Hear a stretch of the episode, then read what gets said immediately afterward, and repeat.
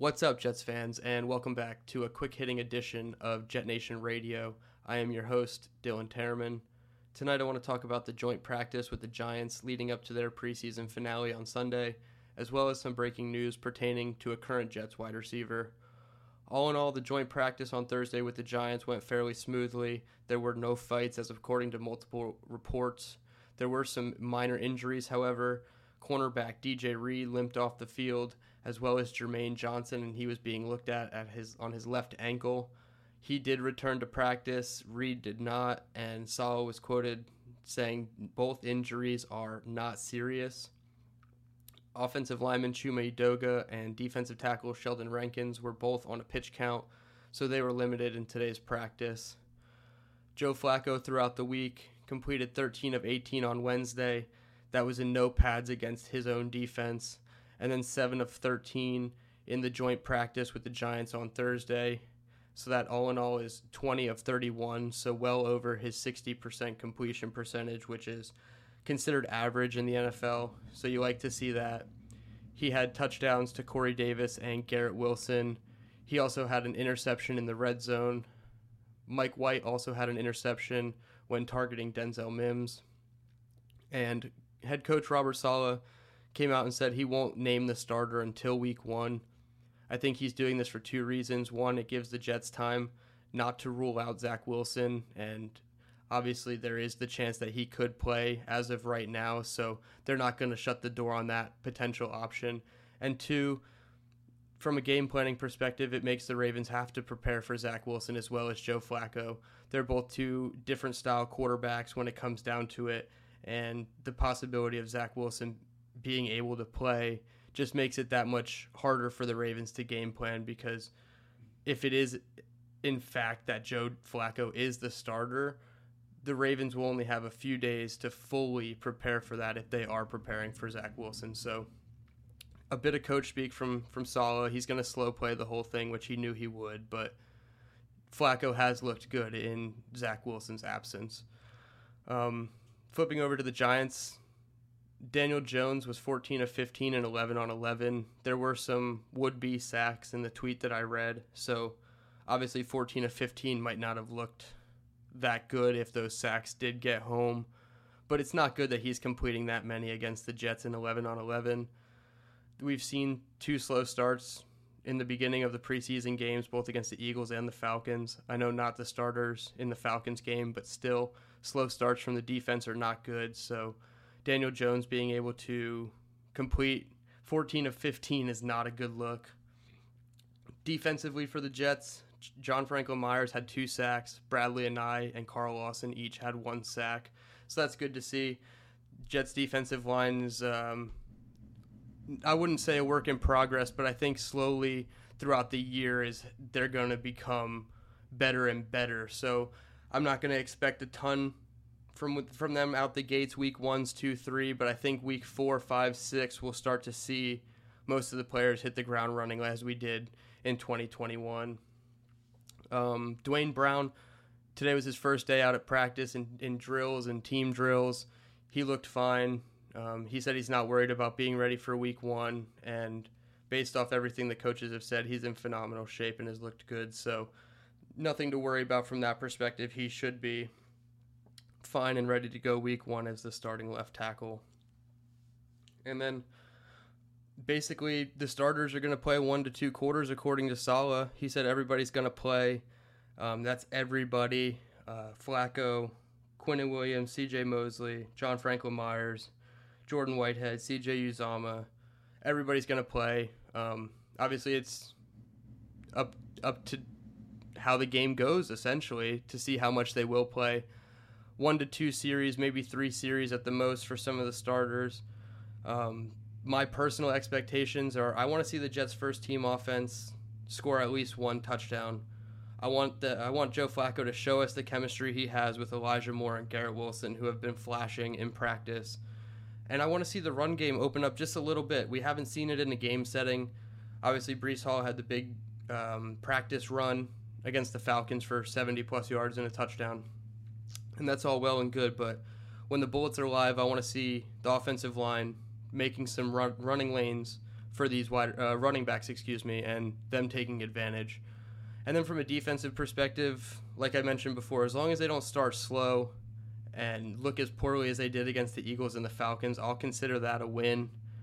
Um, I would like to see a little bit more man coverage, though. Um, I think they've played a lot of soft zone, just giving a ton of cushion to the wide receivers. Yeah, I know that's their scheme, and that's what the the bulk of their defense is supposed to be based on. But I think you have to switch it up. Hopefully, game uh, game three of the preseason is the time where they do switch it up and show a couple new looks to the offense. But yeah, definitely more man and a, a faster start is all I'm asking for. And I think the Jets can come away with a win and end up 3 0 in the preseason, making them 5 0 and 1 in the Rob Saleh era, which is funny to think about going undefeated in a preseason setting and then going into the regular season and losing all hope by October. So for now, we got to hope that the Jets can show up against another bad team in the Giants, look the part, close out a win, and maybe Chris Streveler can push Mike White for the job if he has another third great game. So that's all I got for the Giants preview. As far as the breaking news for a current Jets wide receiver, Denzel Mims his agent released a statement demanding his release or trade. And this report came out late Thursday night. I have the quote here exactly. This was tweeted at 6:15 on Thursday night. It said, "It's just time. Denzel tried in good faith, but it's clear he does not have a future with the Jets. Denzel vowed to come back better than ever this season and worked extremely hard in the offseason to make that happen. Still, he has been given no opportunities with the starting offense to get in a groove with them. We feel at this point a trade is our only option since the Jets have told us repeatedly they will not release him. Joe Douglas has always done right by Denzel, and we trust that he will do everything in his power to find another team where Denzel can be a contributor. And for me personally, I'm not surprised by the news. We've seen it all summer long, all spring long. They've chased wide receivers via trade, the draft, obviously picking Garrett Wilson at 10 overall. They brought back Braxton Berrios on a $6 million per year contract. So I think the writing was on the wall for Denzel Mims at this point. We've heard struggles about playbook, memorization, um, he's been penalized numerous times for lining up in the wrong position, just making silly day one mistakes. And from a lot of the reports that I'm reading with the from the beat, Denzel Mims has gotten chances with the ones. Sure, it has not been a ton of chances, but why should he have a ton of chances given the the better receiver talent ahead of him in Corey Davis, Elijah Moore, Garrett Wilson, Braxton Berrios, even Jeff Smith is favored by this coaching staff. So I think he has been given the opportunity. I just think he hasn't done the most with it. So, an unfortunate look. I hope that Joe Douglas can do what he always does and make the best out of a sticky situation and come out looking like the top dog. Whether it's a trade, I doubt he'll be cut. Obviously, he it said in the statement that they're unwilling to release him straight up, which is smart because Denzel Mims is only a third year player under contract for at least this season and next. So it makes no sense to cut him outright and have any team pick him up when you can try to trade him. But his trade value is probably as low as it's ever been. I would expect a late day three draft pick, maybe a fifth rounder at best at this point, that with a conditional that it could be a fourth if Denzel Mims does perform well with the new team. But still, you're you're looking at not a ton of return for Denzel Mims. But at this point, any return is better than having him hold out essentially to the point where you need to release him and nobody gets anything from it. So just a couple landing spots that I think Denzel Mims could fit. Just looking at Ourlads depth charts online and scrolling through each team, looking at their wide receiver depth chart, I found three three likely teams that I think he could go to, and then one outlier team. The three teams that I likely think he could go to are Dallas, Chicago, and Atlanta. Dallas has had wide receiver issues all year. They signed James Washington from Pittsburgh. He got hurt. Michael Gallup is still on the pup list from his injury last year, so he's going to miss at least the first four games. And that really leaves CeeDee Lamb, who is a superstar in this league, no doubt about it, their wide receiver one. But it only leaves him and third round rookie Jalen Tolbert from South Alabama. And while I do believe Tolbert is a serviceable piece in this wide receiver core, I think they need a little bit more. And I think that Denzel Mims, excuse me, will fit that offense a little bit better. They just lost Amari Cooper in the offseason and I think Denzel Mims' skill set could fit better in a Dallas offense as opposed to the Jets. Um, Chicago, they have notably Darnell Mooney, Equanimeous St. Brown. They traded for N'Keal Harry from the Patriots, and they have Velus Jones, another third round rookie.